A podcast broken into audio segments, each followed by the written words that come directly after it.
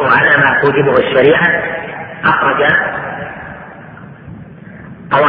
أخرج من ذكرنا لأن هؤلاء غلوا في الأمر بالمعروف والنهي عن المنكر حتى جعلوا الخروج حتى جعلوا من الأمر بالمعروف والنهي عن المنكر الخروج على ولاة الجور والولاة الذين يظلمون أو الفجار من الولاة جعلوا الخروج عليهم من الأمر بالمعروف والنهي عن المنكر. وهذا من الغلو وهذا باطل مخالف لطريقة أهل السنة والجماعة. ويقابل هؤلاء من ترك الأمر والنهي أصلا كحال المتصوفة وحال الذين يرون القدر ماضيا في الناس فلا يحتاج إلى أمر ونهي وبسبب هؤلاء المتصوفة دخل أعداء الملة والدين وأعداء الإسلام بلاد الإسلام.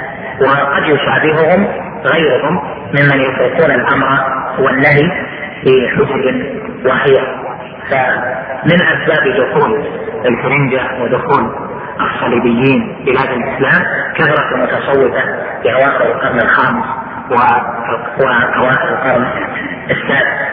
فكثرة أولئك سببت دخول الصليبيين لأنهم أقعدوا الناس عن الأمر والنهي وأحدثوا في النفوس الجهاد والأمر بالمعروف والنهي عن المنكر.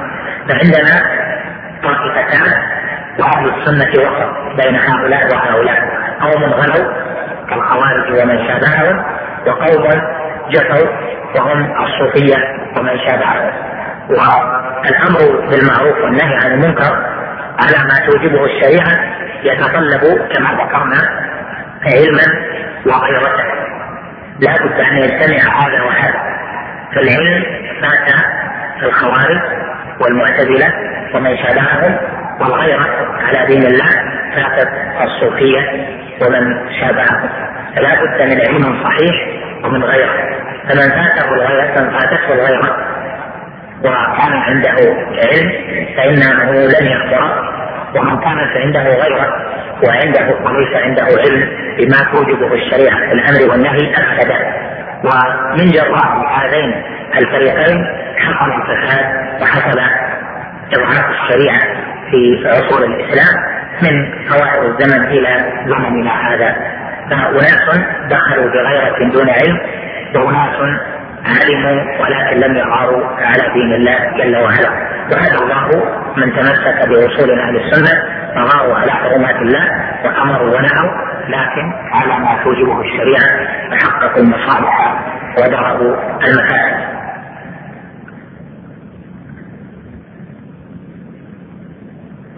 المسألة الخامسة الرابعة في قوله عليه الصلاة والسلام من رأى منكم منكرا فليغيره بيده فإن لم يستطع فبلسانه فإن لم يستطع فبقلبه وذلك أضعف الإيمان. هذا فيه الأمر بتغيير المنكر عند رؤيته. من رأى منكم منكرا فليغيره بيده. وفقه هذا الحديث مهم وذلك أن كلمة رأى فيه هذه جاءت بالشرط من رأى منكم منكرا فليغير فعندنا اولا الشرط الذي جاء في الحديث وهو وهو أن شرط التغيير شرط وجوب التغيير أن يكون ثم رؤية والثاني المنكر والثالث التغيير. والمنكر تكلمنا عنه وهو ما علم قبحه بالشرط أو أن نكارته كانت بالشرط لا بمقتضى الهوى أو مقتضى ما يكون من اجتهاد ناقص العلم. اولا قوله من رأى منكم منكرا رأى هنا هي البصرية وليست العلمية. ليس معنى رأى هنا علم وإنما معناه رؤيه البصر لأنه أداها إلى مفعول واحد. ورأى إذا تحدث النحو إلى مفعول واحد كانت رؤية بصرية. من رأى منكم منكرا فتفسيرها بعلم ليس بصحيح. فالرؤية هنا التي علق عليها وجوب الإنكار هي الرؤية البصرية. فيجب أن تنكر باليد فإن لم تستطع فباللسان إذا رأيت المنكر بعينيك مع شرط القدرة. أما إذا لم تره ولكن سمعته سماعا محققا فأن سمعت امرأة تصرخ؟ أو سمعت بسماع محقق رجل يراود امرأة أو سمعت سماعا محققا ملاهية ونحو ذلك فهذه وإن لم ترها تلحق بالرؤية ألحقها أهل العلم بالرؤية لأنها متيقنة بحاسة السمع كتيقن المرء بحاسة الرؤية. وأما غير ذلك مما يخبر به المرء فليس المجال فيه مجال إنكار وإنما يجب الإنكار على من رأى أو سمع سماعا محققا. أما من أخبر فمجاله مجال النصيحة. والنصيحة غير الإنكار. النصيحة باب والإنكار فصل منه. يعني أن الأمر بالمعروف والنهي عن المنكر باب من أبواب النصيحة. النصيحة عامة. ومن النصيحة الأمر بالمعروف والنهي عن المنكر. النصيحة أوسع. والأمر والنهي ما كان نصيحة لها شروطها ولها أحوالها بما جاء في الشريعة. والنصيحة هذه عامة كما جاء في الحديث الصحيح أن النبي عليه الصلاة والسلام قال الدين النصيحة الدين النصيحة الدين النصيحة ثلاثة. قلنا لمن يا رسول الله؟ وقال الصحابة لمن يا رسول الله؟ قال لله ولكتابه ولرسوله ولأئمة المسلمين ولعامتهم. النصيحة عامة الدين كله نصيحة. والنصيحة هذه لأئمة المسلمين ولعامتهم تشمل الأمر والنهي. الأمر بالمعروف والنهي عن المنكر بعض النصيحة لكن له شروط خاصة فهو كالمخصص من العام والتخصيص من العموم بشروطه. هذا له أحكامه المعروفة. فإذا ليست كل أحكام النصيحة جارية على الأمر بالمعروف والنهي عن المنكر. وليست كل أحكام الأمر بالمعروف والنهي عن المنكر جارية على النصيحة بل الأمر بالمعروف والنهي عن المنكر نصيحة لعباد الله ولأئمة المسلمين ولعامتهم ولكن بشروطه الشرعية. ومن الفروق بينهما أن النصيحة الأصل فيها السر. النصيحة تكون سرا وتكون مجملة بدون تحديد. هذا الأصل فيها كما قرره أهل العلم. والأمر بالمعروف والنهي عن المنكر قد يكون في بعض أحواله سرا ولكن الأصل فيه أن يكون علنا الأمر بالمعروف والنهي عن المنكر يكون إذا رؤي المنكر أو سمع سماعا محققا. والنصيحة تكون بأوسع من ذلك بما إذا رؤي أو سمع أو أبلغته أو بلغك أنه حصل كذا وكذا. الأمر بالمعروف والنهي عن المنكر يكون فيما إذا حصل المنكر أمامك. أما إذا حصل في غيبة عنك فإنه يعود إلى الأصل العام وهو النصيحة. لأن النبي عليه الصلاة والسلام قيد وجوب الإنكار بقوله من رأى منكم منكرا فمن رأى وجب عليه. ومن لم يرى بل سمع أو قيل له فلان حصل منه كذا وكذا أو الأمر الفلاني حصل فيه كذا وكذا فالمجال فيه مجال نصيحة. من الفروق أيضا أن النصيحة تحتاج إلى تثبت واستبصار. والأمر والنهي بما أنه بما حصل أمامك فإنك متيقن منه. يعني أن النصيحة لمن يحتاج النصيحة تكون بما علمته وتثبت منه. وأما الأمر والنهي فهو لا بد فيه من اليقين كما قال شيخ الإسلام وغيره. من الفروق بينهما أن الأمر بالمعروف والنهي عن المنكر متعلق بالمنكر. أن النهي عن المنكر يعني في حديث أبي سعيد هذا من رأى منكم منكرا فليغيره هذا متعلق بالمنكر. وأما النصيحة فهي متعلقة بمن ينتفع من الأمر أو النهي عن المنكر. فحديث أبي سعيد متعلق بالمنكر وليس فيه ذكر لفاعل المنكر. قال من رأى منكم منكرا فليغيره. يعني يغير المنكر. أما الواقع في المنكر فهذا يختلف الحال فيه. مقامه فيه تفصيل. الحالة الأولى أن يكون المنكر للذي رأى من أهل الحسبة يعني من نواب الوالي في ذات في الإنكار. هؤلاء حالهم غير حال عامة الناس هذا له أن يعاقب بتخويض السلطان له بتخويض ولي الأمر له له أن يعاقب برؤية المنكر. إذا رأى الفاعل للمنكر له أن يعاقب بحسب ما جعل له من السلطة في ذلك. أما عامة الناس يعني غير أهل الحسبة يعني مثل ما نقول الآن غير رجال الأمر بالمعروف عن المنكر غير الهيئة فهؤلاء في حقهم لا بد أن يفرقوا بين المنكر وفاعل المنكر. المنكر يجب إنكاره وفاعله يعني من قام به المنكر فهذا المقام فيه مقام نصيحة. ادعو إلى سبيل ربك بالحكمة والموعظة الحسنة. وجادلهم بالتي هي أحسن. مثال ذلك إذا رأيت مع أحد المسلمين رأيت معه خمرا أو رأيت معه أمرا منكرا أو رأيته يمارس أمرا منكرا. فإنكار المنكر بإزالته بتغييره باليد إن أمكنت أو باللسان. أما صاحب المنكر الواقع فيه فلا تستعمل معه الرفق والعناء وما هو أنفع وأصلح له. ولهذا قال العلماء إن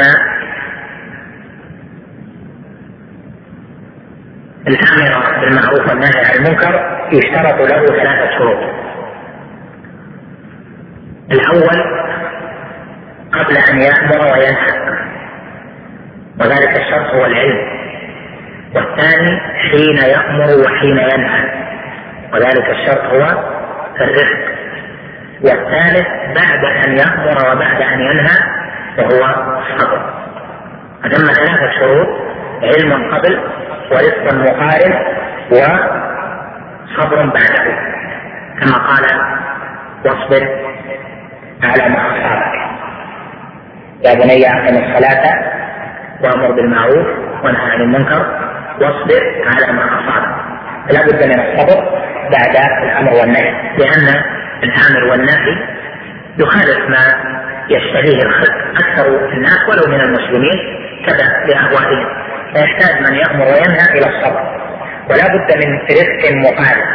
فهذا رفق بمن عمل المنكر. والإنكار للمنكر نفسه هذا لا بد فيه من قوة. من رأى منكم منكرا فليغيره بيده. ما يكون فيه؟ مثل ما يقول أهل العصر مجاملة في المنكر نفسه. أما في من فعله فهذا تهاديه وتدعوه بالتي هي احسن رأيت معه شيء تكسر المنكر الذي معه أو تقطعه أو تحدث بينه وبينه بحسب ما تقتضيه المصلحة. إذا كان كذلك فتعلق المنكر بفاعل المنكر يحتاج أيضا إلى تفصيل. ذلك أن المنكر مع فاعله تارة يكون منفكا وتارة يكون ملازما. فإن كان منفكا بمعنى أن المعصية منفكة عن فاعلها أو المنكر منفك عن فاعله. مثل أن تدخل على أحد نسأل الله لنا وللمسلمين العافية والسلامة والهداية. تدخل على أحد فتجد أمامه كأس خمر. أو تجد أنه يسرق. أو تجد أن أمامه صورة عالية ينظر إليها ونحو ذلك. فهذه الجهة فيها منفكة لأن كأس الخمر منفصل عن من يريد أن يشربه. الصورة العالية منفصلة عن من يريد أن يشاهدها والمال الذي يريد أن يسرقه منفصل عنه. فهذا إنكار المنكر بأن تغير هذا الذي بين يديه عن المنكر بيدك فإن لم تستطع فبلسانك بمعنى تحجزه عن ذلك باللسان. أو تكسره بيدك إن كان ذلك بالإمكان. من كان مريد من كان مريدا لاتيان هذا المنكر فهنا إذا كان منفكا فيكون معه النصيحة والرفق والعناء فالمنكر نفسه لا تكن رفيقا به. وأما من وقع فيه فلا بد فيه من الرفق لأن النبي عليه الصلاة والسلام قال إن الرفق ما كان في شيء إلا زانه ولا نزع من شيء إلا شانه. هذا بحسب تحقيق المصلحة. فإن كانت المصلحة هنا في أن تكون رفيقا في إنكار المنكر ورفيقا أيضا في تعليم أو دعوة أو نصيحة من فعل هذا المنكر أو من يريد أن يواقعه فإن تحقيق المصلحة ودرء المفسدة في هذا المقام لا بد فيها لا بد منها. ولكن الأصل أن الإنكار يكون بقوة. إلا إذا كان ثم مفسدة فتكون فإنك تكون رفيقا في الأمر والنهي وفي إنكار المنكر والإنكار على من وقع.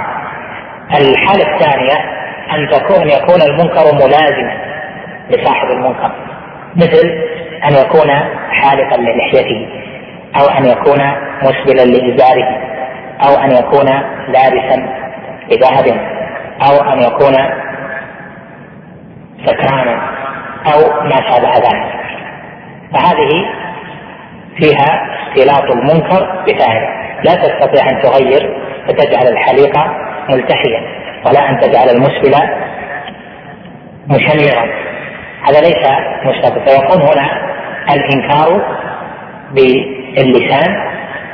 من رأى منكم منكرا فليغيره بيده فإن لم يستطع فبلسانه. يكون الإنكار باليد لأهل الاختصاص بمن له ولاية أو باللسان. هذا لما ما يكون هناك فرق بين الفاعل والمنكر. ويكون هنا الرفق والأناة في الأمر والنهي.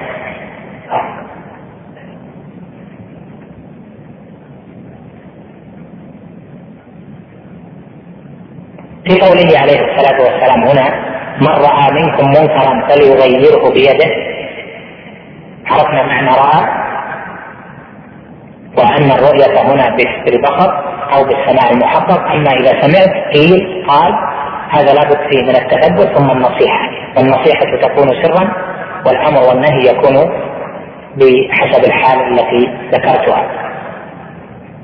قال فليغيره بيده. بل قبل فليغيره بيده منكرا. هنا المنكر المراد هنا فيه ما علم كما ذكرنا ما علمت نكارته بالشريعة. وهذا يدخل في صورتين.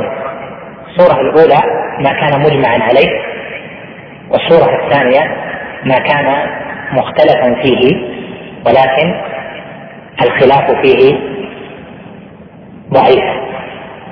فهذا ينكر. ما أجمع عليه ينكر وما اختلف فيه ولكن الخلاف فيه ضعيف أيضا تنكره. ما أجمع عليه واضح مثل إنكار الزنا والسرقه والرشوة وإلى آخره. وما اختلف فيه ولكن الخلاف فيه ضعيف هذا أيضا يجب إنكاره. وما اختلف فيه والخلاف فيه قوي هذا لا ينكر بل لا يجوز إنكاره ولكن يناظر فيه ويجادل فيه ويبحث فيه. مثال ما كان الخلاف فيه ضعيفا النبيذ الذي تبيحه الحنفية ويبيحه بعض الأوائل أو العصير الذي اشتد وصار مسكرا يعني جلس ثلاثة أيام في حرب هذا يكون مسكرا. طائفة من أهل العلم يبيحون. أو إباحة الفوائد الربوية يعني إباحة الفوائد البنكية والعمولات. وفائدة أو المنفعة من وراء القرض أو تفصيل أنواع القروض من قروض صناعية وقروض استهلاكية ونحو ذلك. هذه فيها خلاف ولكن الخلاف فيها عندنا ضعيف لأنه ليس حجة لمن خالف في هذه المسائل حجة واضحة فهذه تنكر تلحق بالمسائل المجمع عليها. ولا تدخلوا في قول من قال لا إنكار في مسائل الخلاف.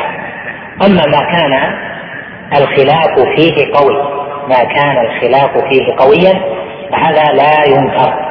مثل قراءة الفاتحة. قراءة الفاتحة في الصلاة. من تركها مثلا هذا خلاف في قول. هل تجب الصلاة على المأموم؟ أم لا تجب. سيتحملها الإمام هذا الخلاف فيها قوي معروف مثل زكاة الحلي ومثل إعفاء اللحية بعدم أخذ شيء منها أو بما زاد عن القبضة ونحو ذلك من المسائل. هذه المسائل فيها خلاف واختلف فيها العلماء ومذاهب الأئمة فيها معروفة. ونحو ذلك. هذه المسائل الخلاف فيها قوي الباب فيها باب دعوة ومجادلة لا باب إنكار.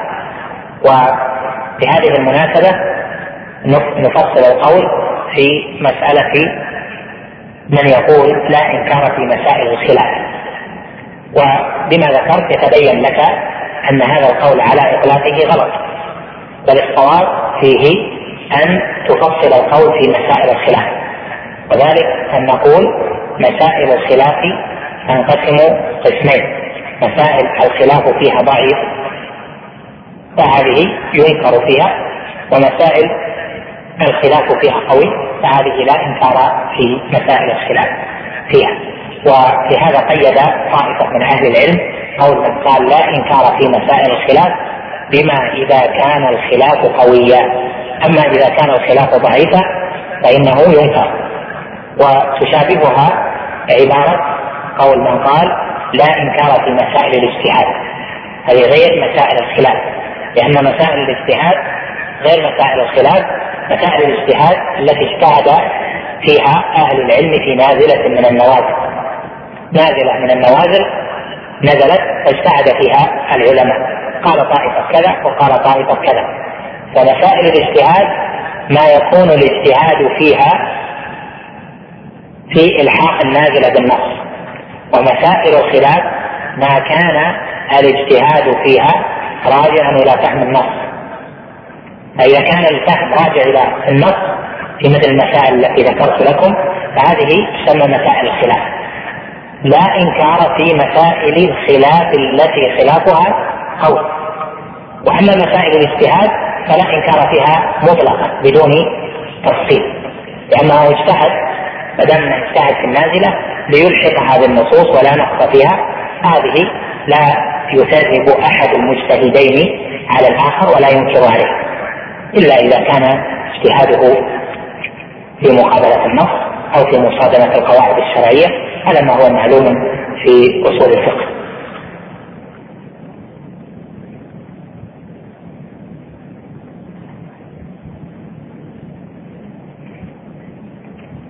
فليغيره بيده. هنا أوجب تغيير المنكر.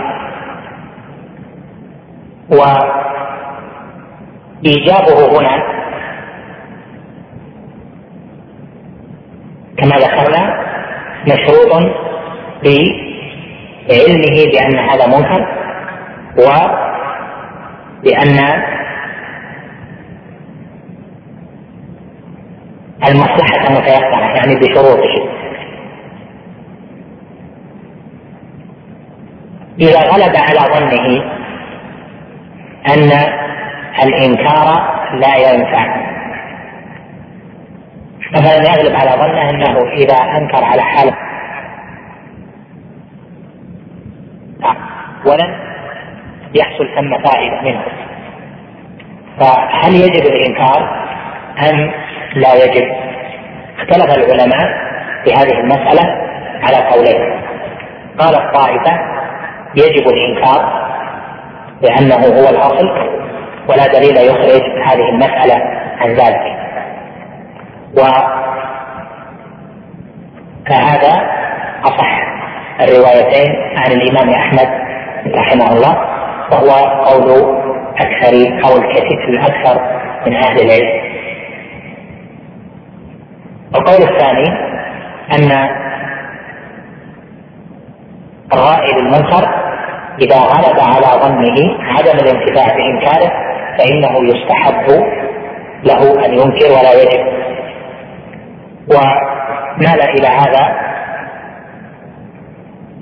في ما يفهم من كلامه شيخ الإسلام ابن تيمية واستدل بهذا بل ذكر شيخ الإسلام دليلا على ذلك بقوله جل وعلا فذكر إن نفعت الذكرى. قال معنى الآية إن نفعت الذكرى فذكر. فأوجب التذكير ويدخل فيه الأمر والنهي إذا غلب على ظنه الانتفاع. مفهوم الآية أنه إذا لم يغلب على ظنه الانتفاع فإنه لا يجب عليه. ويكون الحال إذا على الاستحباب. وهذا القول أظهر عندي وأصح وهو قول جماعة كثير من أهل العلم من الصحابة ومن بعدهم. ويؤيده أن الصحابة رضوان الله عليهم دخلوا أماكن دخلوا على ولاة بني أمية ودخلوا على بعض الأمراء في زمنهم فوجدوا عندهم منكرات فلم ينكروا. حمل على أنه غلب على ظنهم عدم الانتفاع لأنه أولى من أن يحمل على أنهم تركوا واجبا. وإذا قلنا أنه لا يجب يبقى الاستحباب حماية للشريعة وصيانة لهذا الواجب الشرعي. وكما جاء في الحديث إن بني إسرائيل أول ما دخلهم النص كان الرجل يلقى الرجل فيقول له يا هذا اتق الله ودع ما تصنع. لا يمنعه ذلك من أن يكون اكيله وقاعده وشريبه يعني أنه يأمره مرة ويترك ذلك. فيبقى هذا على جهة الاستحباب دائما إذا غلب على الظن أنه لا ينتفع بإنكار المنكر مثل ما ترى اليوم من وجود النساء كاشفات الوجه في المستشفيات أو في بعض الأسواق أو في المطارات أو في السيارات فإن هذا منكر. لكن يغلب على الظن أن بعض أولئك النسوة لا ينتفعن بالإنكار. فمن غلب على ظنه أن المرأة التي رآها على ذلك أنها لا تنتفع بالإنكار فإنه يترك يعني لا يجب عليه الإنكار. بمعنى لا نؤثمه إن ترك وعمل أكثر أهل العلم على هذا. ولكن القول قول أكثر أهل العلم كما ذكرنا هو بالإيجاب مطلقا وتأثيم المسلمين فيه حرج سيما مع ظهور الدليل في قوله تذكر إن نفعت الذكرى وما ذكرنا من عمل الصحابة وأهل العلم. بل يغيره هنا التغيير؟ آه، أنا أطلت في شرح هذا الحديث لأن شيخ الإسلام في قوله على ما توجبه الشريعة يستحضر هذه المسائل كما فصلها في كتابه منهاج السنة وفي غيره من كتبه رحمه الله. على ما توجبه الشريعة هذه كلمه عظيمة تميز بها أهل السنة عن غيره فلا بد من تفصيل المقام في ذلك. نعم.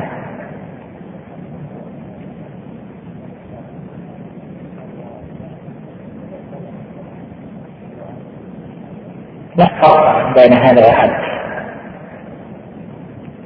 وذلك تيقن بأن المصلحة راجحة. المصلحة راجحة. ولا يكفي أن يغلب على ظنه حصول المصلحة. لا بد أن يتيقن أن المصلحة راجحة وأن المفسدة زائلة أو مهملة. وتعلمون القاعدة المعروفة درء المفاسد مقدم على جلب المصالح. هذه لها ضابط. وضابطها أن المصلحة والمفسدة إذا استوت عندك فدرء المفسدة مقدم على جلب المصلحة. إذا استوت هذه مصلحة وهذه مفسدة أو تقاربت فهنا نقول درء المفاسد مقدم. وأما إذا كانت المصلحة راجحة والمفسدة قليلة مرجوحة ضعيفة فهنا لا نقول درء المفاسد مقدم على جلب المصالح بل تحصيل المصلحة راجح لأنه ما من مصلحة يراد تحصيلها إلا وتكون مخالفة لأهواء الخلق.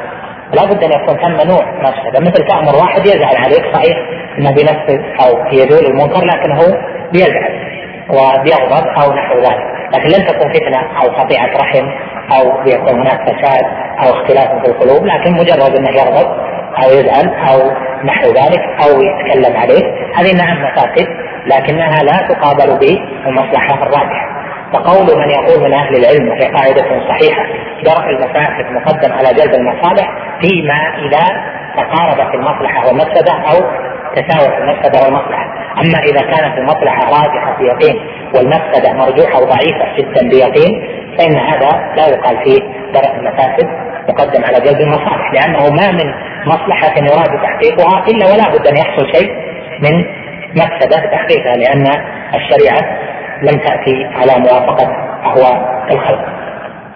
قوله فليغيره هذا اللفظ لا يساوي فليزله تغيير في الشرع لا يساوي الإزالة. يدل عليه أنه قال فإن لم يستطع يعني أن يغير بيده فليغيره بلسانه. فإن لم يستطع فبلسانه يعني فليغير المنكر بلسانه. ومعلوم أن تغيير المنكر باللسان قد يكون مع إزالة وقد لا يكون. قال فإن لم يستطع فبقلبه يعني فليغير المنكر بلسانه وبقلبه. فالتغيير قد يكون بإزالة وقد لا يكون. وهذا من توسعة الله جل وعلا على هذه الأمة. فيجب التغيير ولكن الإزالة لا تجب إلا إذا كانت مستطاعة. فقوله فليغيره بيده تغيير باليد يكون بإزالته. والتغيير باللسان يكون بالإنكار ويسمى مغيرا. فمن أنكر منكرا بلسانه يكون قد غير والأمة إذا كانت تأمر بالمعروف وتنهى عن المنكر وتغير المنكر باللسان لا تقره ولا تسكت على المنكر فإنها تكون مغيرة لا يلحقها الوعيد الذي جاء في قول الله جل وعلا لعن الذين كفروا من بني إسرائيل على لسان داود وعيسى بن مريم ذلك بما عصوا وكانوا يعتدون كانوا لا يتناهون عن منكر فعلوه. إذا غير باللسان وذكر المنكر ونهى عنه فإن هذا يكفي ويحصل به تغيير. إلا إذا استطاع اليد فإنه يكون مخاطبا بتغييره باليد. من الأحكام التي في الحديث أن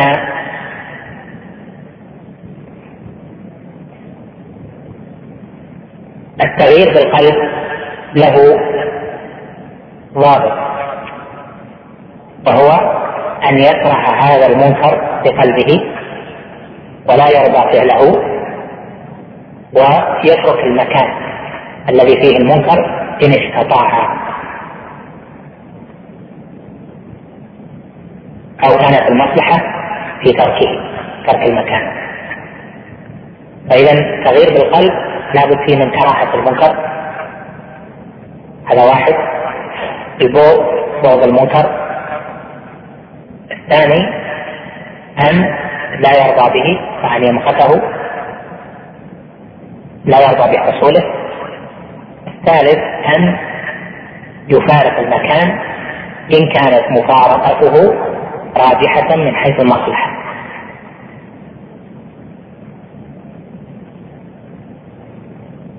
هذا بعض ما يتعلق بالأحكام المهمة في هذا الحديث.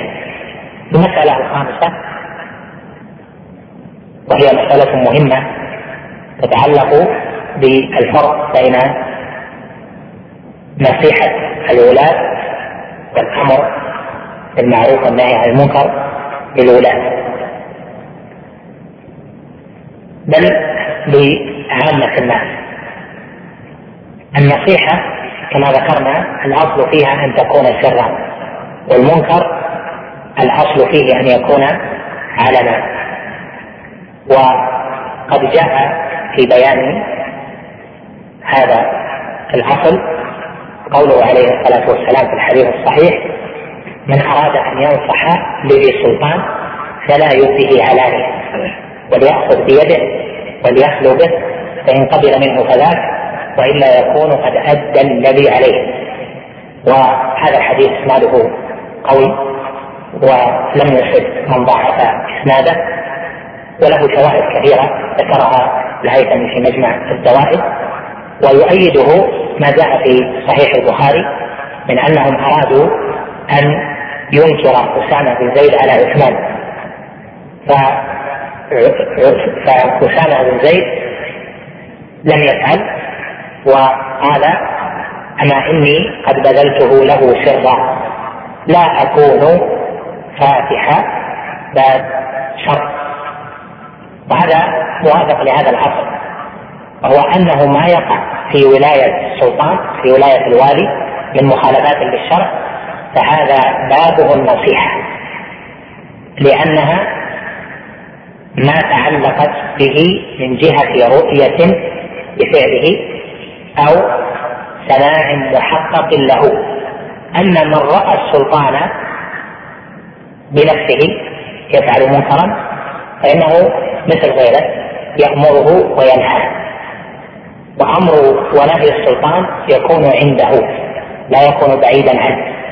لما جاء في الحديث أفضل الشهداء حمزة ورجل قام إلى سلطان جاء فأمره ونهاه فقتله. فأمر ونهي السلطان يكون فيما رأيته منه بنفسك أو سمعته منه سماعا محققا سمعت منه بأذنك فتنكر بحسب الاستطاعة بحسب القدرة بحسب ما يتيسر علنا أو غيره. أما النصيحة فهي ما يجري في ولايته. وأهل العلم فرقوا في هذا المقام بما ذكرت لك بين النصيحة لما يقع في الولاية وبين ما يكون منكرا يفعله السلطان بحضرة الناس. وكثير من الحوادث والأدلة والأحاديث أنكر فيها الصحابة وأنكر فيها التابعون؟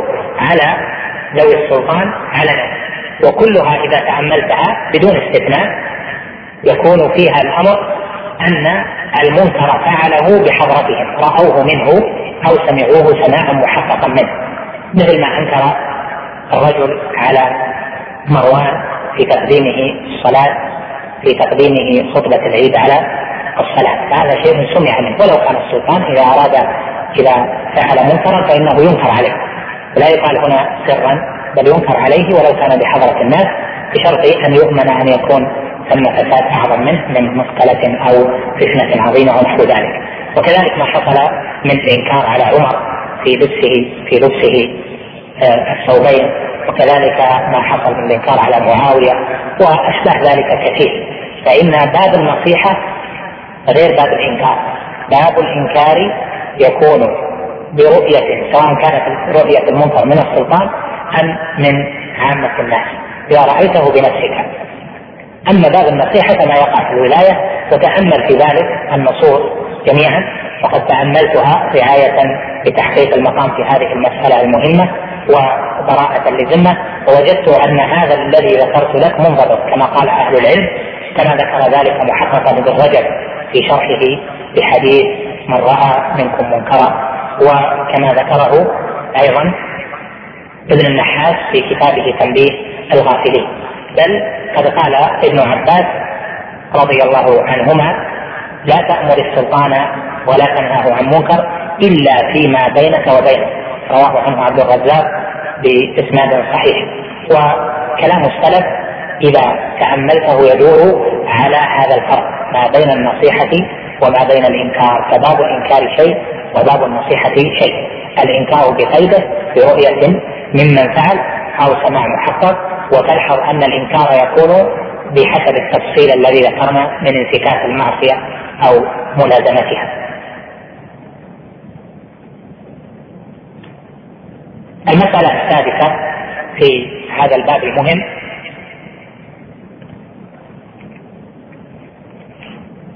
أن الأمر والنهي يجب على العين أو على الكفاية بشرط أن يأمن أن يؤذى أذى لا يناسبه. يأمن أن يقتل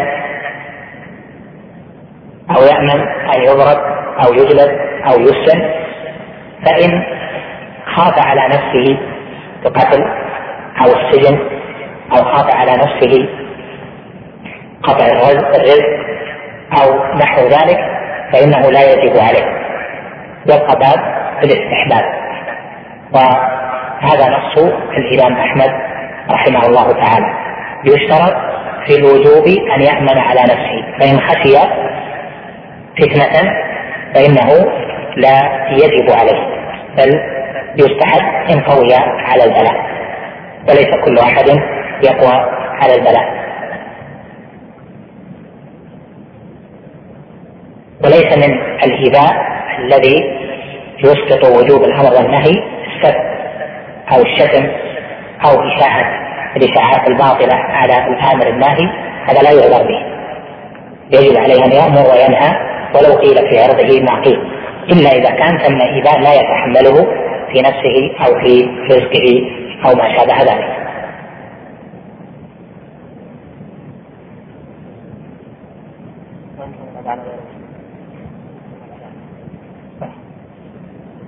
من المسائل المهمة أيضا المسألة السابعة الأمر بالمعروف والنهي عن المنكر. فيما يحصل بهذه الأزمان في بعض البلاد من قتل أو تفجير أو نحو ذلك و أو خروج على على ولاة الكفر أو على الدول الكافرة. هذه المسألة مهمة. ومسألة الخروج والأمر بالمعروف والنهي عن المنكر نعلم فيها أن الخروج على أئمة المسلمين ما دام أن أصل الإسلام باقي لم يرتدوا عن الإسلام فإنه لا يجوز الخروج عليهم ولا الإعانة بالخروج عليهم ولا التثبيت عنهم. هذا أصل عند أهل السنة والجماعة كما هو معلوم. ويأتي تفصيله في الجملة التي بعدها. وأما دول الكفر أو ولاة الكفر وأما دول الكفر أو ولاة الكفر فإن الخروج عليهم جائز لكن جوازه مع القدرة وتحقيق المصلحة ودرء المفسدة. والمصلحة والمفسدة في ذلك منوطة بقول الراسخين في العلم كما ذكرنا في أول الكلام. ليست منوطة باجتهاد المجتهد. ولهذا ذكرنا لكم من كلام شيخ الإسلام أن من دخل في هذا الأمر غير متيقن أن المصلحة راجح أن المصلحة ستكون وتزول ويكون بعدها ويكون بعد المنكر خير فإنه لا يجوز له ذلك. وقد ذكر ابن القيم رحمه الله أن مراتب إنكار المنكر أربع. الأولى منها أن ينكر المنكر فيجوز ويخلقه الخير وهذه مشروعة وهي المطلوب الأعظم المرتبة الثانية منها أن ينكر المنكر ويخف يقل المنكر ولا يزول لكن يقل. والثالثة أن يزول المنكر ويحصل منكر آخر مساو له. والرابعة أن يزول المنكر ويحصل منكر أنكر منه. الأولى والثانية شرعيتان. والثالثة محل اجتهاد. والرابعة لا تجوز باتفاق وما يحصل من أمر بالمعروف والنهي عن المنكر بتفجير ونحوه في بعض البلاد هذا في عمل أصحابه يقولون إنه فيه تحقيق مصلحة هذا فيه إنكار منكر ولا يشترط في إنكار المنكر عندهم الشروط التي ذكرنا. ويقولون فيه تحقيق مصلحة وفيه درء مفاسد ونحو ذلك. فنقول هنا إن قاعدة أهل السنة أن تحصيل المصلحة في هذه المسائل ودرء المفسدة منوطة باجتهاد أهل العلم لأن هذه مسائل متعلقة بالعام وهي إنكار سيسبب قتلا ويسبب أذى على غيره. والمنكر إذا كان إنكاره يسبب أذى على غيره لم يجوز أن ينكره إلا برضا الآخرين لأنه قد تعلق به. وأما إذا كان الإنكار إذا أنكر سيناله الأذى على نفسه فقط مثل من يقوم إلى سلطان جائر فيأمره وينهاه فيقتله فنقول لا بأس إذا رضيت بذلك لنفسك فلا بأس. بذلك.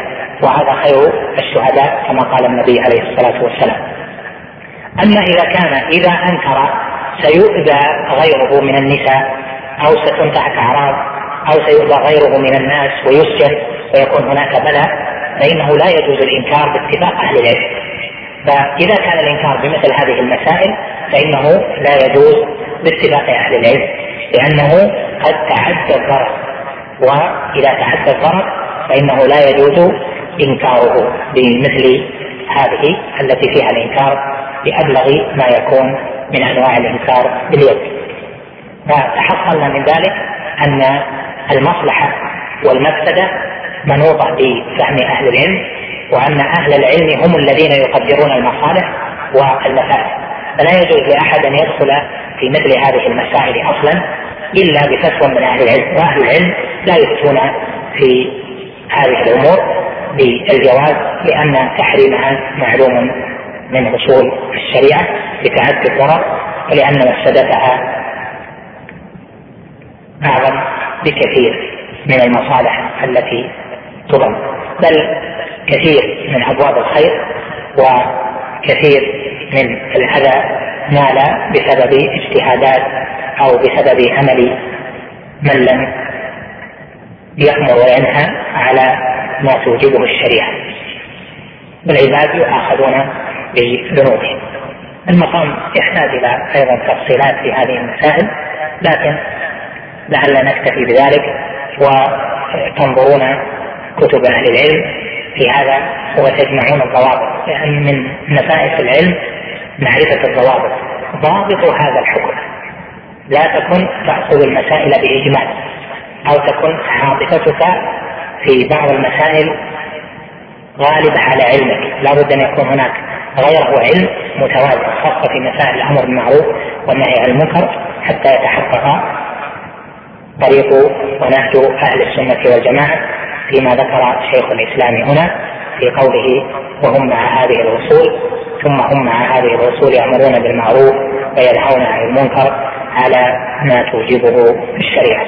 نكتفي بهذا القدر وأسأل الله جل وعلا لي ولكم الفقه في الدين والانتفاع بكلام أهل العلم. قال ذكرتم اثناء الشرح أنه لا ينكر على المجتهد فهل إذا اجتهد أي أحد لا ينكر عليه؟ لا المجتهد المراد أنه لا ينكر عليه الذي هو من أهل العلم ممن يجوز له الاجتهاد أما إذا أنكر إذا اجتهد جاهل أو شبيه الجاهل أو من ليس من أهل الاجتهاد فلا فلا يجوز له أن يجتهد أصلا فينكر عليه اجتهاده في مقابلة اجتهاد أهل العلم.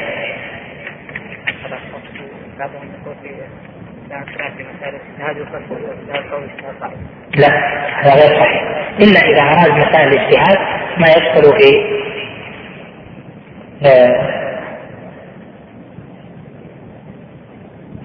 في فهم النصوص. هذا يرجع إلى الأول. اقتراحه ان يكون درس البخاري يوم السبت مع العقيدة. لطول الوقت بعد العشاء لأن درس الفقه المتن فيه طويل ويحتاج لدرس كامل. وأيضا لو كان بين الأذان والإقامة إجابة على بعض الأسئلة بالضبط. وهذا مؤقت أرجو أن يكون إن شاء الله بعد فترة في أكثر من درس في هذه لكن تصبرون علينا فترة لعل الله جل وعلا ييسر. درس الفقه آه لي رغبه ان ينتقل اولا درس الدرس العام الذي هو يوم الثلاثاء هذا لن يكون اسبوعيا سيكون على شكل محاضرات درس العام سيكون في نفس المسجد لكن على شكل محاضرة يعلن عنها وهي موضوعات الدروس العامة لكن يعلن عنها بين حين وآخر. ولن يكون يوم الثلاثاء فيكون في اليوم الذي يناسب. درس يوم الاثنين ذكر لي عدد من الإخوة. أن في يوم الاثنين بعد المغرب لا يناسبهم لأجل أن كثيرين منهم يصوم جزاهم الله خيرا وتقبل منهم وجعلنا وإياهم ممن يسارعون في الخيرات قال يوم الاثنين قد لا يناسب لأجل ذلك فهل عندكم مانع من نقله إلى يوم الثلاثاء بعد المغرب؟ اللي يحضرون الدرس ودي أعرف رايهم. ثلاثة بعد المغرب أنا سالت قالوا ما في دروس. قالوا ما في دروس فاذا كان مناسبا لكم أنا بالنسبة لي مثل الاثنين والثلاثه ما دام الدرس العام آه تؤجل فنجعله الاثنين أو الثلاثه عندي كله واحد. ثلاثة مناسب مناسب لكم اللي يحضرون مناسب اللي يحضرون خلاص اذا ننقل ان شاء الله إلى يوم الثلاثاء من هذا الأسبوع نقول يوم الثلاثاء بعد المغرب والاثنين نتركه. هذا بحسب المتيسر؟ لا العقيدة ما تنتهي. يعني بس الشرح الواسطية. الشرح الواسطية. يمكن بقي لنا بقي لنا حسب التطويل والاختصار. أتوقع أه أسبوعين. ممكن نمشي في أسبوعين ممكن تكون ثلاثة أربعة حسب التفصيل. أتوقع أسبوعين ما رأيك في هذه القواعد في إقامة الحجة في التكفير والتبديل؟ ما أحب السؤال عن الرأي لأن الرأي مذموم. ويسأل عن هذا هذه القواعد هل هي صحيحة أم لا؟ حسب ما يقتضيه العلم. أما الآراء ما يسأل الواحد عن رأيه. يعني رأيي لنفسي لكن للناس ما نذكر لهم إلا ما يقتضيه العلم الذي عليه كلام أهله أو ما بينه أهل العلم من دلالات النصوص. أما الرأي ما يذكر العالم رأيه يذكر فقهه في النصوص فهما لكلام أهل العلم نعم. لأن العلماء إنما هم أدوات. العلماء وسطاء في إيصال معاني النصوص للناس. هذه وظيفة العالم. وهي خير وظيفة وأعظم وظيفة. أن تبين للناس معاني الكتاب والسنة. ليس مكان العالم عندنا أن يذكر آراءه. الرأي لا قيمة له. إلا أن يعمل فهمه في فقه النصوص ويستمر بأقوال أهل العلم. أما الرأي المجرد والاستحسان وأرى كذا وهذا أحسن ترجيحات ونحو ذلك فهذا لا قيمة له العلم قال الله قال رسوله قال الصحابة هم أولو الإركان. مثل ما قال ابن القيم أيضا رحمه الله والعلم أقسام ثلاث ما لها من رابع والحق ذو تبيان علم باوصاف الإله ونعته وكذلك الأسماء للديان والأمر والنهي الذي هو دينه وجزاؤه يوم المعاد الثاني. والله ما قال امرؤ متحذق بسواهما. قال والكل في القرآن والسنن التي جاءت عن المبعوث بالقرآن. والله ما قال امرؤ متحذق بسواهما إلا من الهذيان أعظم ما ينعم الله جل وعلا به على طالب العلم أن يعتني بكلام أهل العلم في فهمهم للنصوص. يعتني بتطوير المسائل وفهمها وأحكام أهل العلم ويربط ذلك دائما بالنص. هذه من أعظم ما يكون من الفوائد. المقصود؟ قال هذه القواعد في إقامة الحجة في التكفير والتبديل. أولا قول وفعل كفر ويكفر صاحبه من غير إقامة الحجة مثل سب الله وسب الرسول. قول قول وفعل كفر ولا يكفر صاحبه إلا بعد إقامة الحجة عليه وإنما يبدع مثل تأويل الصفات. قول وفعل لازمه البدعة ولا يبدع صاحبه إلا بعد إقامة الحجة عليه مثل الموالد خلاف أفعال مبني على الأدلة مثل صلاة التراويح وغيرها ليس فيه تبديع ولا ولا تكفير. مثل هذا التفصيل أو مثل هذا التقعيد آه، لا لا يحسن أن يخوض فيه طلاب العلم في أجناسه. بسبب أن مثل هذه التقعيدات سواء فيما ذكر أو في غيرها تكون مبنية على الواقع. والتقعيد أهم رؤية الواقع. يعني بعض المقاعدين ينظر إلى الواقع فيستخلص الأحوال ويقسمها بحسب ما عنده من الرأي أو ما عند طائفته من الرأي ثم بعد ذلك يقسم على حسب الواقع الذي في زمنه. مثل من يشاهد في زمن معين الحال كذا وكذا وكذا يقول نقسمهم حتى يكون رأيه صوابا هذا ليس مقتضى العلم. مقتضى العلم أن تنظر إلى ما دلت عليه النصوص وكلام أهل العلم قبل حصول هذا الواقع المعين ثم تنزل كلام أهل العلم لفهمهم النصوص على الواقع. لا أن تجعل الواقع هو الأصل ثم تحمل الكلام والتقسيمات عليه. هذا لا يسوء. لأنه تعدد ولهذا نقول نفهم كلام أهل العلم وتقعيداتهم وننزل على الواقع.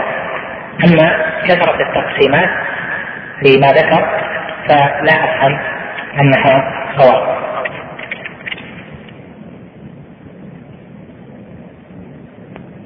يقول عند النظر إلى بعض الدول الإسلامية نجد بالمناسبة تذكرت في أحد الإخوان أرسل لي رسالة الأسبوع الماضي. والرسالة اللي كان فيها لزم وقال من شباب المنطقة الشرقية. إذا يتكرم أنه يقابلني على انفراد بعدها لأنه ذكر فيها أشياء غير صحيحة وكون يبين له أنه ذكر شيء لم يحصل أصلا لأنه يقول حصل من كذا وكذا وهو لم يحصل أصلا. ما أدري من وين أخذه والإشاعات كثيرة كما هو معلوم. فإذا تكرم جزاه الله خير بعد الدرس يقول أنا صاحب الورقة وأوضح له بعض ما ذكره بناء على السلام قال عند النظر إلى بعض الدول الإسلامية نجد أن الأحداث التي تصلنا عن طريق الوسائل الإعلامية أن هناك من الجماعات الإسلامية من يتبنى منهج العنف أو قصد العنف بالسلاح والتفكير؟ فهل صحيح أن هذه الافعال تتبناها الجماعات الإسلامية؟ وإذا كان صحيحا فهل يصح أن تطلق على هذه الجماعة جماعة إسلامية؟ هو الجماعة الإسلامية بحسب الاسم هم يسمون أنفسهم الجماعة الإسلامية. مثل في مصر وغيرها أو الجبهه مثلا في الجزائر أو نحو ذلك. هذه أسماء لم يطلق الناس عليهم وإنما هم سموا أنفسهم بتلك الأسماء. وينظر في تلك الأفعال بحسب الأحكام الشرعية. هم عندهم مخالفات في فهم مسائل الأمر بالمعروف والنهي عن المنكر. البحث معهم في الأمر والنهي وأصوله الشرعية وكلام أهل السنة فيه. والمصلحة والمفسدة والقواعد المرئيه في ذلك والرجوع إلى الراسخين في العلم فيه هل فعلا فيها خيريه توزع في توزع فيها الكتب الإسلامية؟ ما أدري تحفظون لاننا لا نستطيع شراء الكتب فإذا كان لك رغبة في بعض الكتب المحددة ممكن نساعدك فيها بصفه شخصيه.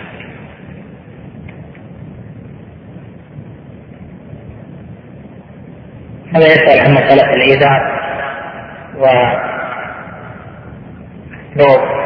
وهل الإزار يفرق عن الثوب في نصف الساق أو نحوه؟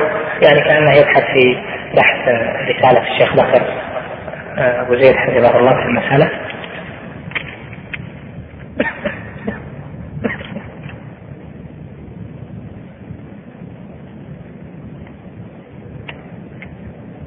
يقول كيف الجمع بين قوله عليه الصلاة والسلام أفضل كلمة حق قيلت عند سلطان جارع أو كما قال وبين دخول بعض الصحابة على حكام بني أمية وعدم إنكارهم عليهم ولاة بني أمية وأحسن من أن يقال حكام نقول الولاة ولاة بني أمية فيهم معاوية رضي الله عنه وأرضاه وهو ملك خليفة خير ملوك الأرض. والصحابة رضوان الله عليهم خالطوا. والولاة في الزمن الماضي وفي كل زمن لا شك أنهم عندهم حماية لولايتهم. معاوية رضي الله عنه كان شديدا في أمر الولاية كان لا يتكلم الصحابة بحضرته لأنه كان له حق في ذلك وكان لا يرضى أن يتكلم أحد إلا بإذنه. ومن الحوادث التي كانت في ذلك.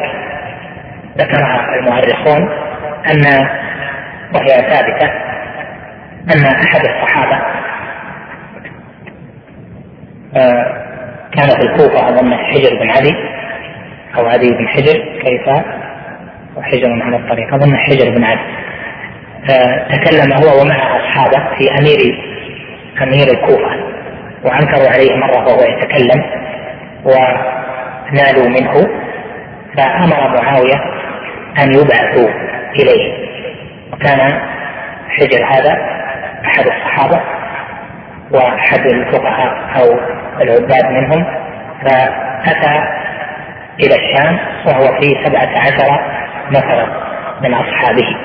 فلما كانوا على مقربة من دمشق أرسل لهم معاوية جندا من جنده فقتلوهم جميعا. ولما كانت بيعة يزيد بن معاوية.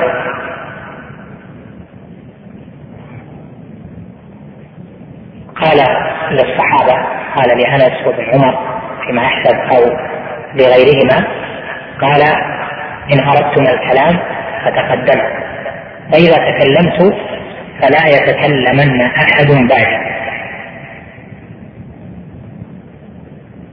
فقال ليس عندنا كلام فقام على المنبر معاوية رضي الله عنه وقال أيها الناس إني عقدت البيعة وولاية العهد لابن يزيد بن معاوية. وتقوموا فبايعوه وهؤلاء صحابة رسول الله صلى الله عليه وسلم حاضرون.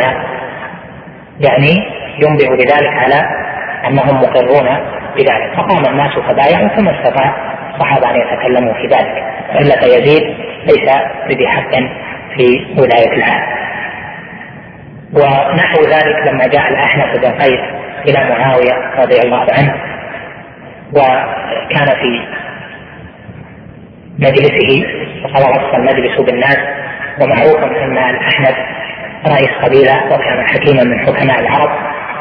فصاح معاوية فقال يا أحنف ما تقول في بيعتنا ليزيد الأحنف محرج فأسر لمعاوية بينه وبينه فقال يا أمير المؤمنين فيما بينه وبين الناس لا يسمع.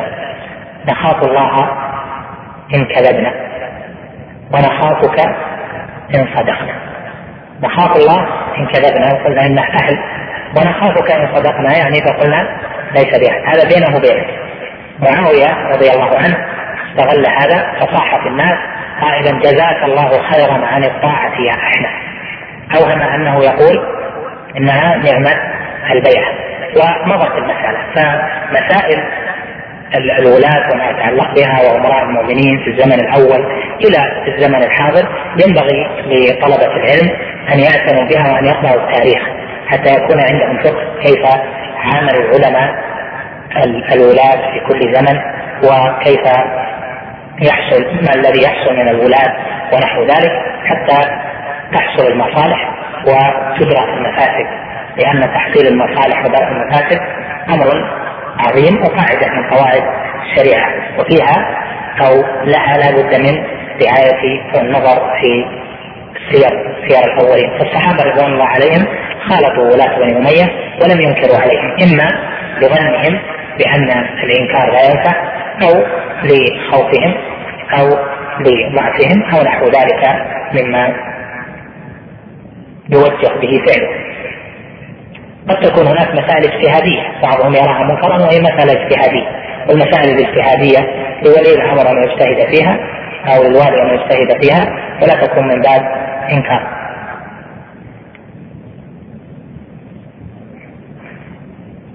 طيب هذا طلب في إعادة القواعد المهمة في الأسماء والصفات؟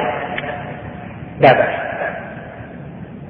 نرجو التفريق بين المصالح والمفاسد والانتفاع وعدم الانتفاع.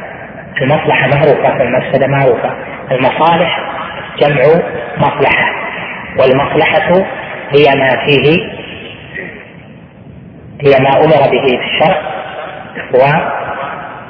وكان فيه أداء حق الله أو أداء حق العباد. المصالح راجعة إلى تحصيل حق الله جل وعلا أو تحصيل حق العباد.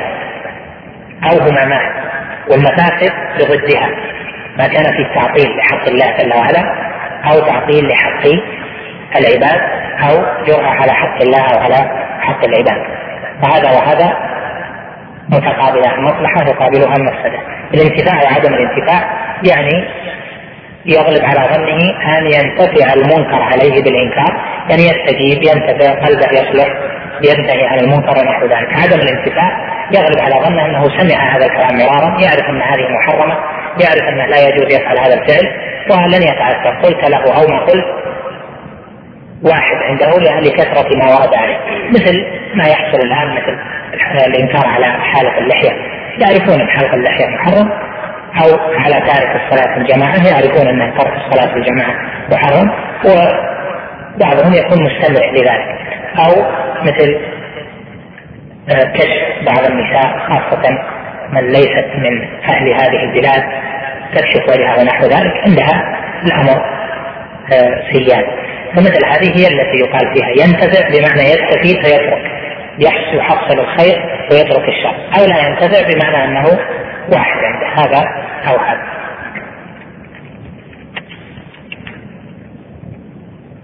ماذا عن الدروس التربوية المقامة في حي سلطانة؟ ذكرنا كلام عليها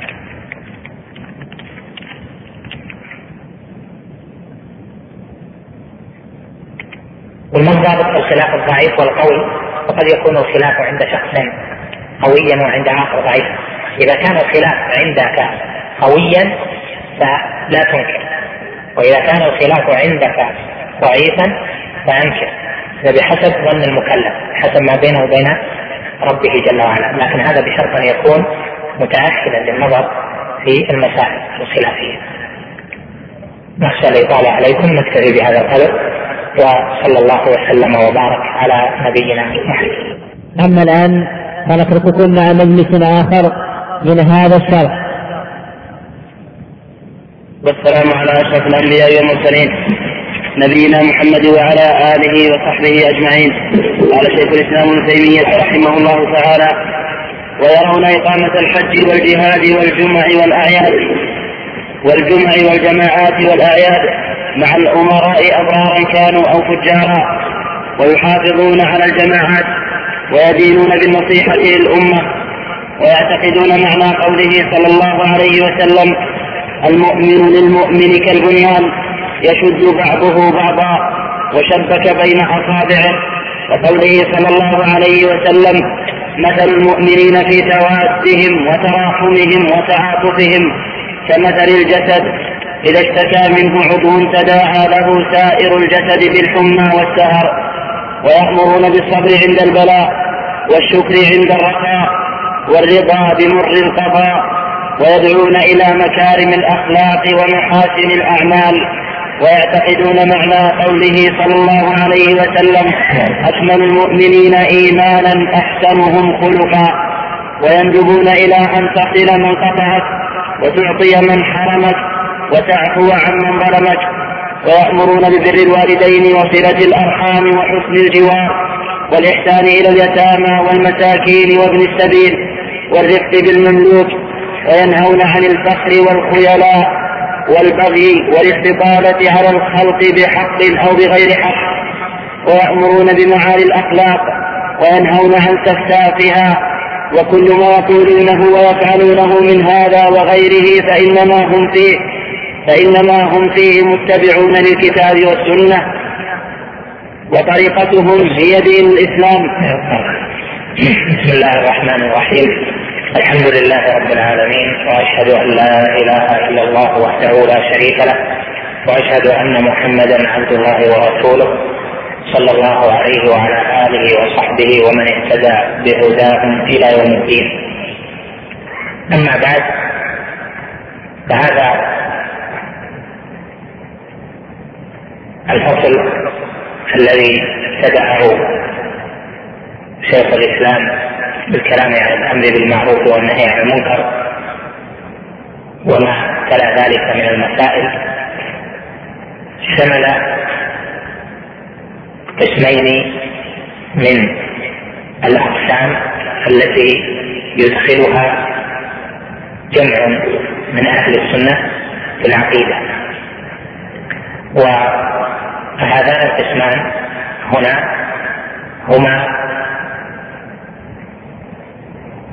التعامل منهج التعامل والثاني الأخلاق. أو ما يسمى المنهج بعامة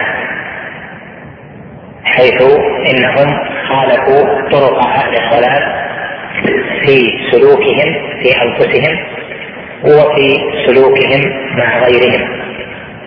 اتبعوا في ذلك نصوص الكتاب والسنة واقتفوا أثر الرعيل الأول. وهذا هو الذي سماه بعض المعاصرين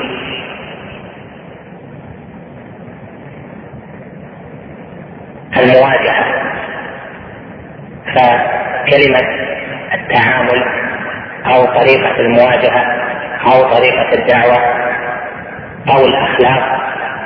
وما شابه هذه هذه الألفاظ وما دل عليها من المعاني. هذه كلها داخلة في عقيدة أهل السنة. العقيده كما مر معك من أول الكتاب إلى هذا الموطن اشتملت على مباحث متنوعة. منها مباحث أصلية في شرح أركان الإيمان الستة ومنها متممات لذلك كما مر معنا ومنها الكلام على منهج تلقي والاحتجاج بما يكون وهو الذي مر معنا في الفصل السابق حيث تكلم عن النصوص والتسليم لها والإجماع وحجية ذلك وما ينضبط به الأمر وما يتصل بهذه المسائل. في هذا الفصل يتكلم الإمام رحمه الله تعالى عن أصول مسائل التعامل وهي من عقيدة أهل السنة والجماعة وعقيدة أهل السنة والجماعة أتباع السلف الصالح فيها طريقتهم في التعامل مع الخلق مع المسلمين ومع المنافقين ومع الكافرين وكذلك في أصناف المسلمين تعاملهم مع ولاتهم تعاملهم مع علمائهم تعاملهم مع خاصة المسلمين واعتيائهم وتعاملهم مع بقية أهل الإسلام من المطيعين وتعاملهم مع عصاة أهل الإسلام. فهذه الأنواع من من أصناف الناس كلها لأهل السنة والجماعة ضوابط في مواجهتهم وأمرهم ونهيهم وما ينضبط به الأمر. لأن هذه المسائل دخل فيها أهل الاتباع وأهل الضلال من الخوارج والمعتزلة والرافضة ومن شابههم من الفرق القديمة والحديثة دخلوا فيها بأهوائهم. فكان من مميزات أهل السنة والجماعة أن لهم منهجا واضحا في التعامل مع الخلق التعامل مع الناس. وهذا من صلب العقيدة. ودليل ذلك ظاهر في كتب أهل السنة القديمة والحديثة والمتوسطة ككتاب شيخ الإسلام العقيدة الواسطية وغيره. فإذا هذه المسائل من الأمر بالمعروف والنهي عن المنكر وإقامة الحج مع الأمراء والجهاد مع الأمراء والجمع والجماعات مع الأمراء أبرارا كانوا أو فجارا والمحافظة على الجمع والجماعات والدينونة بالنصيحة للأمة. وما شابه ذلك هذه كلها منهج لأهل السنة والجماعة تميزوا به عن غيرهم. ومسائل الأمر والنهي سبق تفصيلها في ما مضى.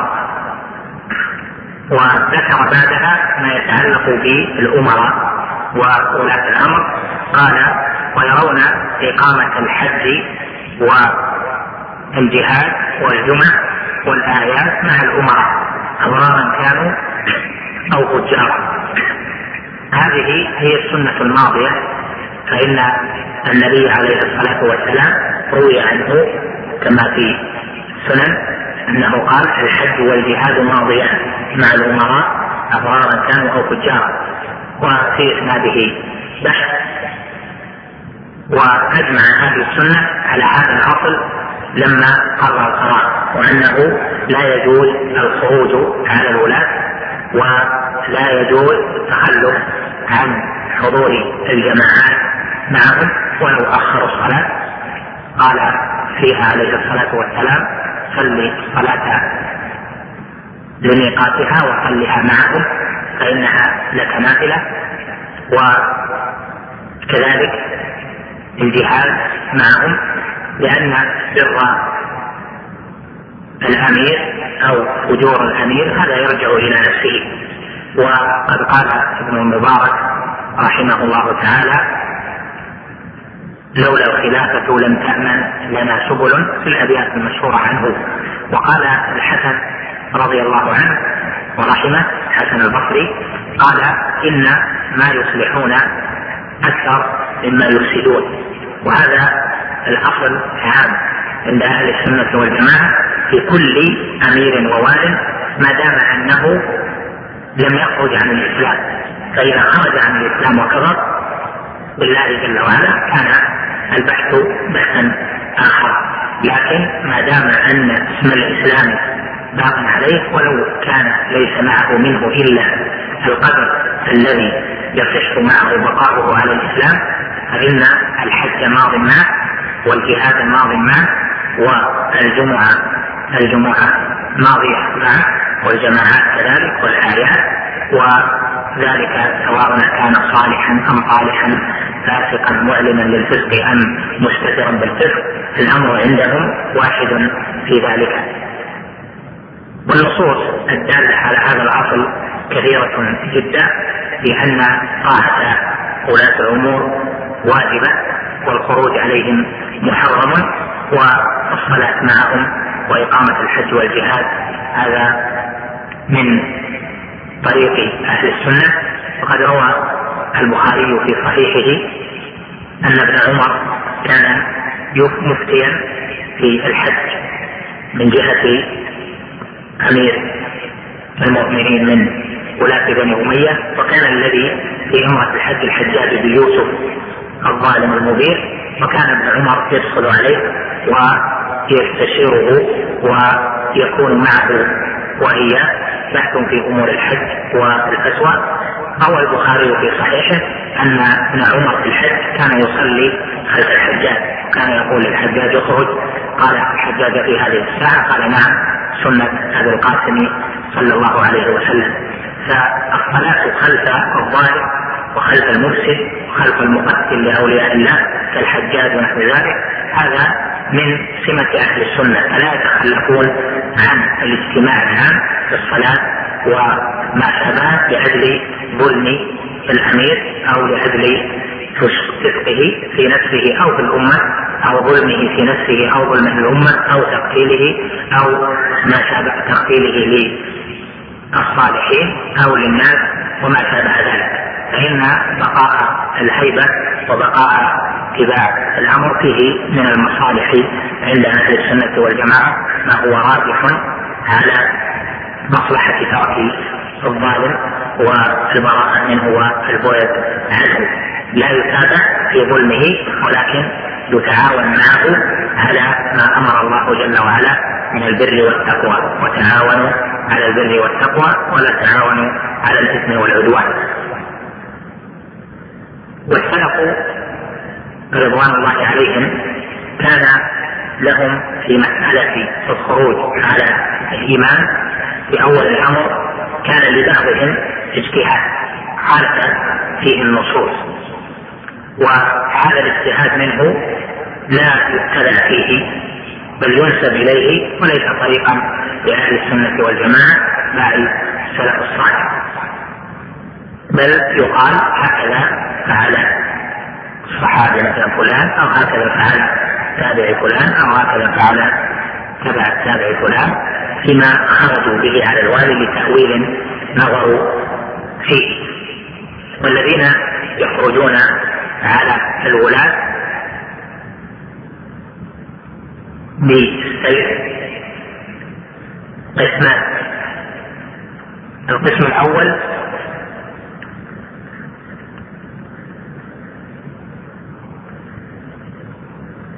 البغاة وهم الذين يخرجون على الإمام بتأويل سائغ لهم تأويل إما في المال أو لهم تأويل في الدين ونحو ذلك. هؤلاء يسمون البغاة كما قال الفقهاء في تعريف البغاة في كتاب أهل البغي. قال قالوا وهم الذين خرجوا على الإمام بتأويل سائغ فإن كان خرجوا بتأويل غير سائغ فهم المحاربون الذين جاء فيهم حد الحرام. والصنف الثاني من الذين يخرجون على الولاة الخوارج الذين يتبعون عقيدة الخوارج الأول. وليس كل من خرج على الإمام الحق على ولي الأمر المسلم خارجيا بل قد يكون باغيا له تأويله ويقاتل حتى يسير إلى أمر الله جل وعلا. وقد يكون خارجيا والخارجي له أحكام الخوارج المعروفة وهم الذين يخرجون على الإمام لأجل معتقدهم في ذلك.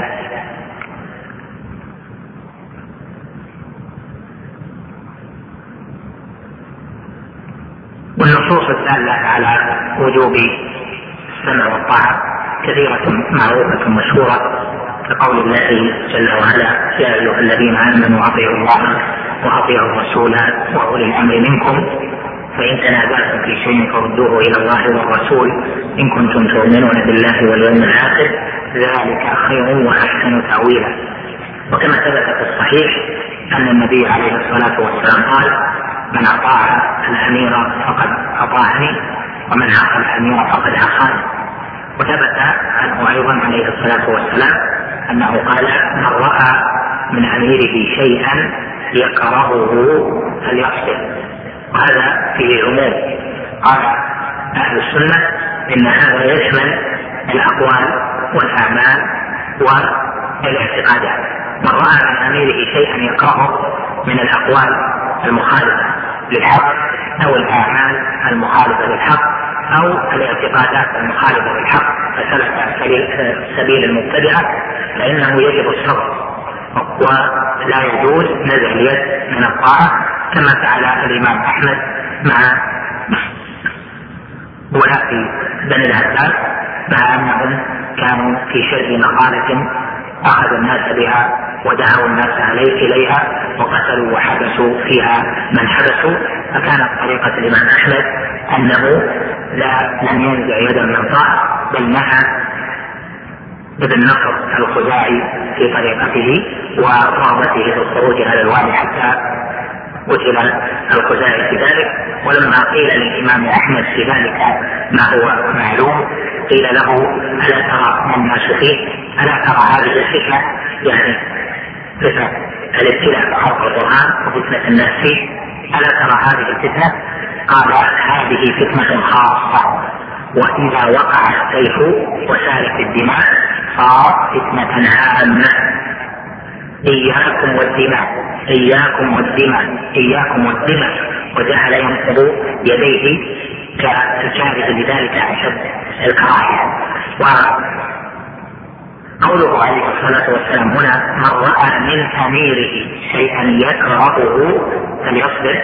كما هو معلوم في الأصول أن كلمة شيئا نكرة جاءت في سياق الشر فتعم الأشياء التي تكره. ولهذا جاء في حديث آخر في الصحيح قطع الأمير وإن جلس ضررك وأخذ مال وذلك لأن ضرره يكون محدودا أو الفتنة التي تحصل به أو الظلم الذي يحصل منه يكون محدودا أما إذا عم ونزع فيه ابن الطاعه فإنه يكون ذلك مسببا لأنواع من الفساد وقد ذكر شيخ الإسلام ابن تيمية في معبد كلام الله قال ولا ولم تخرج طائفة على ولاة الأمر إلا وكان ما أفسدوا بالخروج عليه أعظم مما ظنوه من الصلاح وهذا جربه من جربه في أمر التابعين ومن بعدهم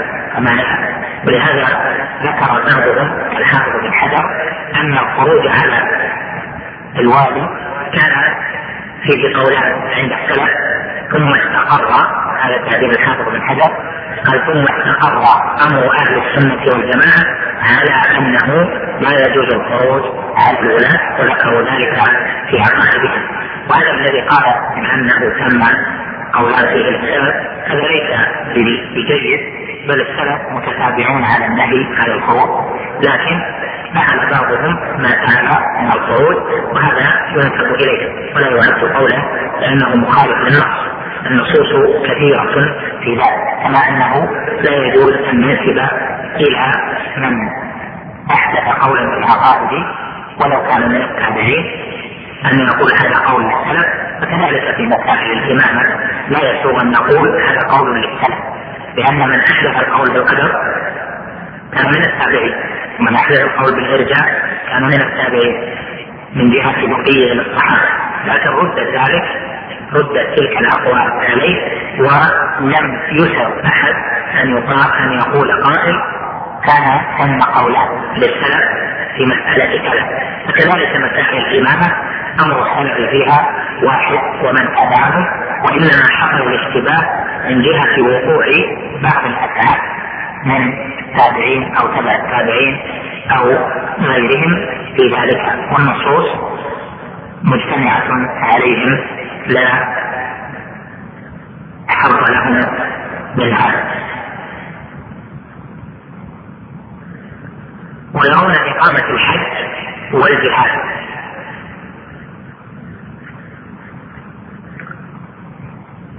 الجهاد مضى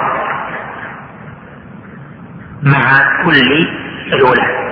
أهل الحديث والسنة لم يتخلفوا عن الجهاد لأي فترة من فترات تاريخ الإسلام ما دام أن الوالي الذي أمر بالجهاد مسلم.